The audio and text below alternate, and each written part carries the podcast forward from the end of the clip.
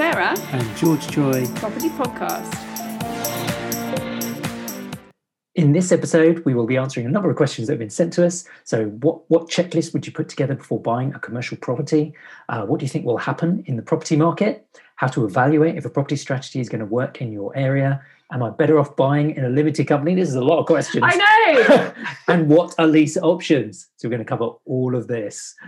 So hi, everyone. I'm George Choi. And I'm Sarah Choi. And welcome to the Sarah and George Choi Property Podcast, the show that helps you to become financially free so you can spend time with your family, traveling and pursuing your passions.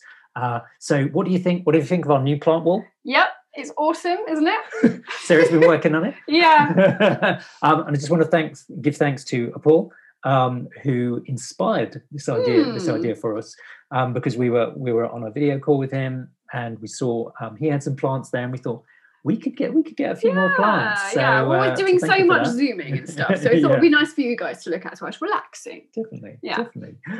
So let's start with Paul's question. One of the questions I would like to ask from you both is that if you're starting today, based on the experience you have so far in your property investment journey, looking to invest on a commercial property, what would be the absolute checklist you would put together to carry out your due diligence before you go ahead with an offer? So what we've got here is we've got a 25-point checklist that you can download, and I'll put a link to the show notes where you can download this, and I'll just pick out a few things. Because there's loads of stuff, so we didn't want to spend 3 hours going through it. Yeah, exactly. So you can divide it basically into four areas. So we've got the financials, so check that you're happy with the financials. Mm-hmm. And one of the things that Paul mentioned was putting it into his SaaS. So one of the questions you have to ask yourself is this property appropriate to go into the SaaS? Yeah. And you should check with your provider as to whether it's appropriate. They've all got slightly different opinions, haven't they, as to what they have. And what you might consider commercial could be borderline, and they might not consider commercial property. Yeah. So ask them. The best thing is to ask for that. Obviously calculate all your costs. So point 2 is on the leases. So looking at the details of the lease and checking that you are happy with what is being offered there. Mm-hmm. And you understand it. Yeah. So things like, the lease length and break clauses and so on. And making sure things that are Amazon-proof and COVID-proof. So this is a new thing that we perhaps didn't have to consider in the past. Point 3 is property. Is it in good condition? So go and see it. Is it going to flood? What's the EPC rating like? So a number of things there. And then the fourth part is basically your power team. Make sure you've got all your power team together in order to go through with the purchase. Mm-hmm. So I'll put that as available for download. You can just click on the show notes, and then you can download that as yourself. Cool. And if you want to learn more about how to actually buy and invest in commercial property, then this is all covered in the Passive Property Masterclass, and I'll include a link to that as well. Yeah. So that'll get you started anyway. That will definitely get you started. Hi, Sarah and George. It's Eleni and Damien. We were just wondering what your thoughts were on the future property investment at the moment, given the current situation. What do you think will happen in the property market over the next few months? Whether things are going to stabilise or perhaps keep augmenting as they are at the moment? What are your thoughts on that, given COVID and Brexit? Look forward to hearing from you. Thanks. Bye. Now that's the ultimate question, isn't it? Yes. What's going to happen? So let me just get my magic 8 ball. I'm going to shake it up. Yeah. Is the market going to go up or down? Let's find out. So, I think there are two main primary drivers which determine house prices. And the first one is kind of, over the long term, which is there will always be a shortage of housing. There is always more demand than the housing supplied. So that's the first thing. Mm-hmm. And, it has been made worse due to COVID because... All the self-isolation is taking people to breaking point. Families are splitting up. So therefore there is even more demand for housing. So, the demand for housing will continue. But there is a blip at the moment where it's perhaps been made worse. And if you look at the charts, if you just go over to the land registry, just put in UK house price index for the last 50 years, and you'll see the graph is like this. Mm. And you'll see two little blips. They look tiny, honestly, where there were house price crashes. So what you can think is that, over the long term, provided you are holding these for 10, 20, 30, 50 years, then the house prices will continue going up. Mm-hmm. So it gives you a lot of confidence that there is no bad time to buy if you're holding for the long term. Mm-hmm. Better times. There are better times, yes. But if you're flipping, then obviously it then becomes more relevant, because you need to know what's the market going to be like by the time you've flipped a property. And ultimately, you don't know. Yeah. So that's one of the key primary drivers. The other one is low interest rates and the availability of lending. Yeah. So if lenders, they're different. They are different. Mm. So if lenders start restricting and removing mortgages from the market and tightening up the criteria and changing their affordability ratios, then it becomes more difficult to get a mortgage. Even if the interest rates are low. So that can also affect house prices, because if people can't get a mortgage, but therefore then can't buy a house, therefore demand drops and house prices drop. But one thing that's happened lately, a lot of people who've been furloughed have not been able to get mortgages that thought they could. Yes. That, quite a few house sales have actually fallen through around our area where, more than the normal levels, because I think people are thinking they can get a mortgage, not getting a mortgage in principle, say, going and offering on a house, completing their chain, and then finding they can't actually finance it at all. So we've had a few, come back on the market where we are. So that's something else to bear in mind. Definitely. And then looking, say, more over the short term, what's going to happen, say, into next year. Mm-hmm. So, over Christmas, there will be a dip, and this is normal. So this is seasonal. There's normally a dip over Christmas because, people aren't working anymore. They don't want to think about houses, and they're just relaxing. They're locked down at the moment, and they're just spending time with family. And so normally not a lot happens. But when January hits, there's normally a spike in house prices, because families break up again. So this is one of the key periods where estate agents rub their hands with glee, because families split up over Christmas, and therefore there's more demand for houses. Yeah. So that will happen. It's been made worse during COVID, obviously, because people have been stuck together, but expected to happen again in January. Then what will happen past that? You've got Rightmove saying it's going to increase. You've got Rick saying it's going to decrease. And the answer is, who knows? It could go either way. And partly, I'd say, it's due to government intervention as to what happens, how much they're willing to intervene. And so far, we've seen them intervene a lot. So we've seen them stimulating the market through to not needing to pay stamp duty up to 500k. Mm-hmm. We've seen them extend help to buy. So that's extended now. We've seen them have the Green Homes grant, and that's been extended as well. Mm. Then even though unemployment is anticipated to increase substantially, maybe another 1 million people going unemployed, then the government has introduced universal credit and has been boosting that up. Mm. And then companies are being able to furlough staff and get money from that. It's been extended. And then there are grants as well that are being given out for people on small business rates. Mm. So the government is intervening a lot in order to keep the economy up and keep property up and not being repossessed. So I think a lot of it comes down to how far is the government going to willing to go and continue pumping out so much money. Ultimately house prices come down to people's opinion. That's all it is. It's sentiment. It's, are people willing to buy? And if at the moment people are, but at some point, if there's a tipping point and people decide that it's not such a sensible time to buy, but we don't know when that is. But the proof, as I said, is like, that's the proof. And as I say, on check a short it out. Term, it's like, oh my God, 20% drop. It doesn't make any difference. If you are buying for cash flow, it makes no difference, and you're holding for the long term. Mm-hmm. So say you're buying property, you're going to keep it for 20 years, and you bought it based on cash flow, then provided you've worked out all your figures properly, you don't care. Yeah. Okay, it blips down 20% this year.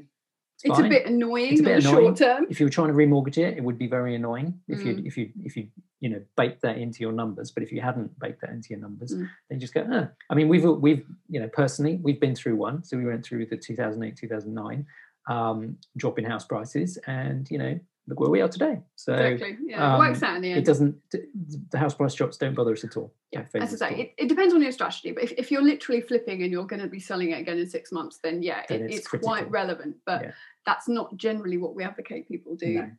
Hi George, this is Ganesh Praktor. So I have one question. I would like to understand how to evaluate if a property strategy works in that area. For example, if I want to do a say residential buy to let, or if I'm doing service accommodation or something like that, I just want to know how to find that area is the right place to invest. So that's my question. Thank you so much. Bye now. Okay, Ganesh. It depends on your objectives, really.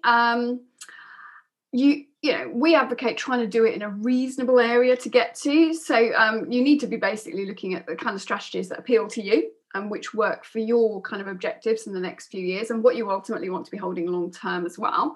You need to investigate the demand for that service or product in your area. So is there a rental demand? Is there an SA demand? Is there an HMO demand, depending on whatever you're doing? Is there a commercial demand? You know, that's quite variable at the moment.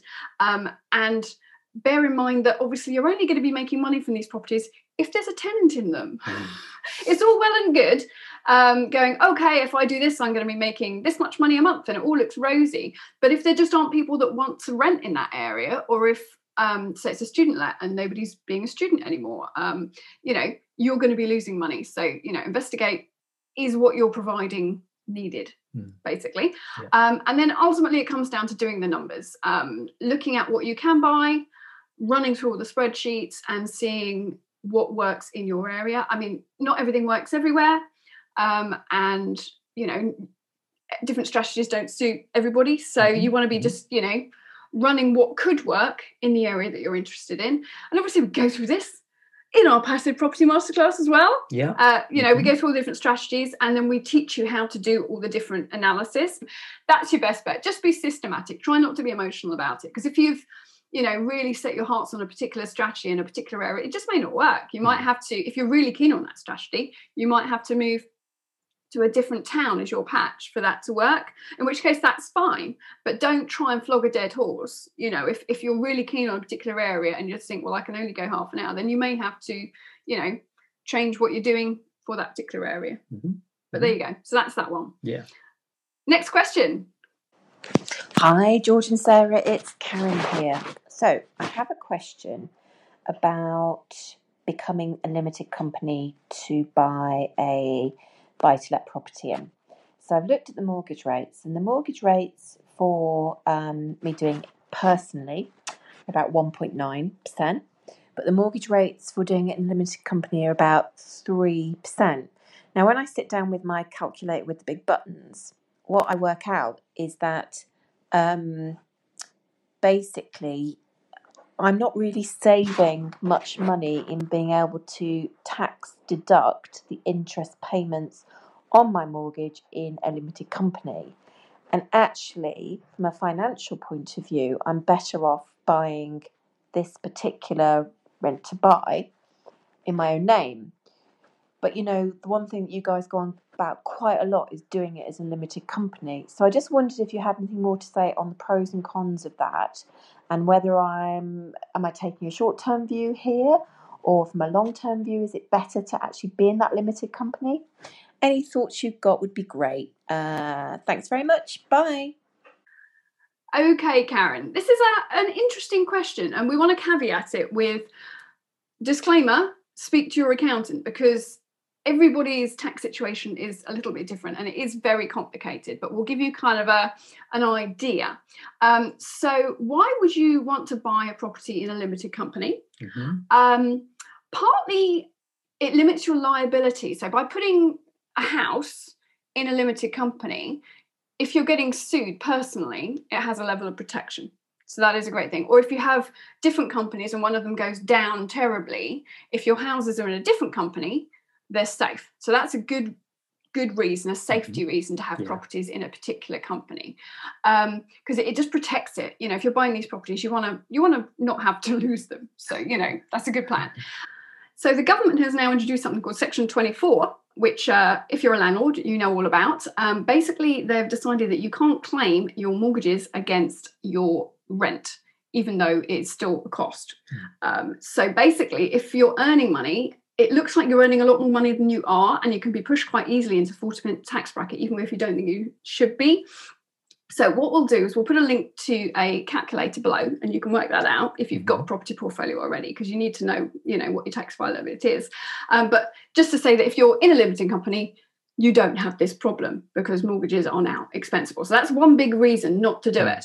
And rents go up over time. Yeah, so they do. You can be pushed further in. Slowly going further and further to the 40% tax bracket without realising it. Yeah. So that's one reason to buy within a limited company. Other advantages for being a director in a limited company is that you can expense £300 gift allowance per year per director, which is quite nice. You can do a little bit of entertaining, so £150 per director per year. You can expense mobiles and things. You can do that in a normal company as well if you're just owning them privately. If you want a SaaS, you've got to link it to some kind of limited company, so it's quite a good one to link to a property company. So we've got a couple of modules that cover this in a bit more detail because it is very complicated. Just there's one caveat in this. If you're a very low earner, and you're looking to have, you know, if you're happy to earn, say, £20,000 completely as a person, it can be an advantage to, say, buy one or two properties. And if that's all you're ever going to do, and you have no intention, and you've got no intention to earn more money or ramp it up, it can be a lot cheaper to have them privately because there's less expenses with, say, accounting and stuff. But if you're planning on kind of maxing it out or kind of getting anywhere near the 40% tax bracket, it can be a good idea to buy a limited company. So, but speak to your accountant because they'll be able to give you that. And by near, you know, you could quite easily be paying $20,000 a year in mortgages. So you don't need to be that close. You can just be on 30,000 of income after you take any costs out. And then once you put that 20,000 in mortgages in, now you're a 40% taxpayer, but you haven't really got that money. Yeah. But have a look at the calculator and it can show you that. Okay.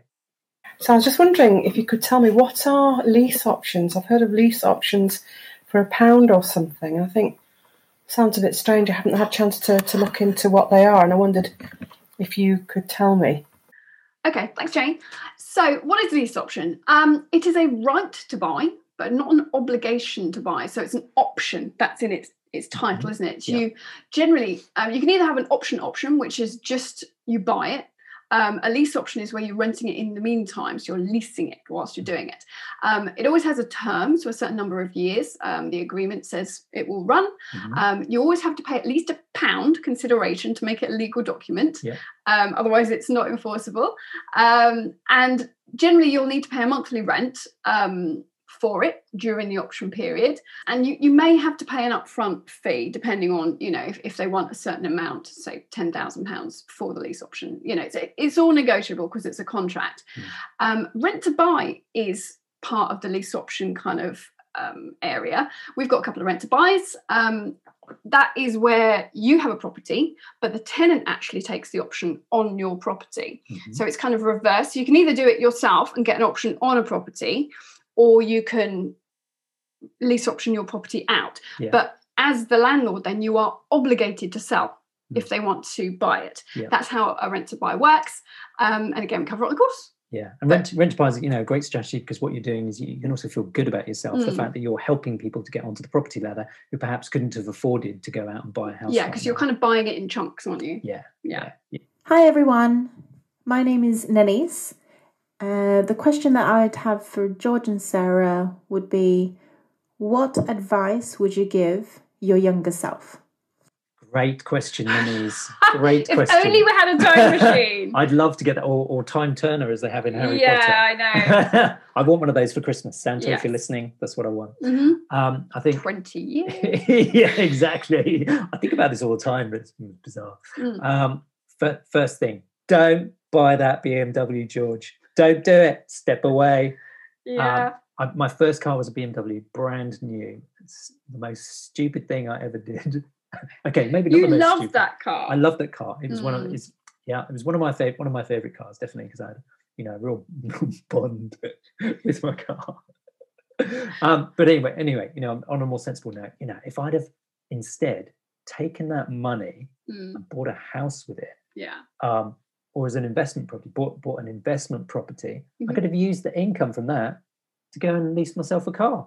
Yeah. So it's like, duh. We just didn't know. Didn't know at the time. So I ended up with a car, which was a depreciating asset, whereas I could have ended up with a house appreciating, going up in value, and it paid for my car. Yeah. So I could have had both. Yeah.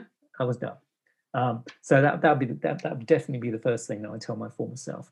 The other thing I tell myself is stop spending money. Yeah. I was blowing money like water. You would not believe it. And if I'd have, you know, thought seriously about my future, so we became financially free when Sarah was 39. You know, we could have done it in our 20s if we'd have set our minds to it and think, right, I'm going to crack down. We're just going to go for it, scale up the portfolio as fast as possible, and then that's it. Relax. Yeah. Got the rest of our life to do whatever we want. But we didn't have that mindset at the time. No, we didn't. That's why we're trying to help people. The other thing I would have said is buy, refurbish, refinance. Now, actually, we were doing this. We just didn't know that it was called that. Yeah. So there wasn't a term for it in those days. We were just buying properties, decorating them, you know, doing them, refurbishing them, doing a fluff and buff, as it's known these days. But again, we didn't call it a fluff and buff, and, you know, remortgaging them later. So we were already doing this, but we didn't know that's what it was. So that's something I would definitely recommend, because it enables you to bake some money in, increase a bit of the equity, and it can make your real cash go a little bit further. And again, it's covered in the Passive Property Masterclass. There's loads of modules on there. So it's great all these questions are covered. So I hope you enjoyed those questions. So thanks for listening to the Sarah and George Choi Property Podcast. I hope you found this useful. If you did, then send it to one of your friends so they can use it too. And we'll see you next week. Bye.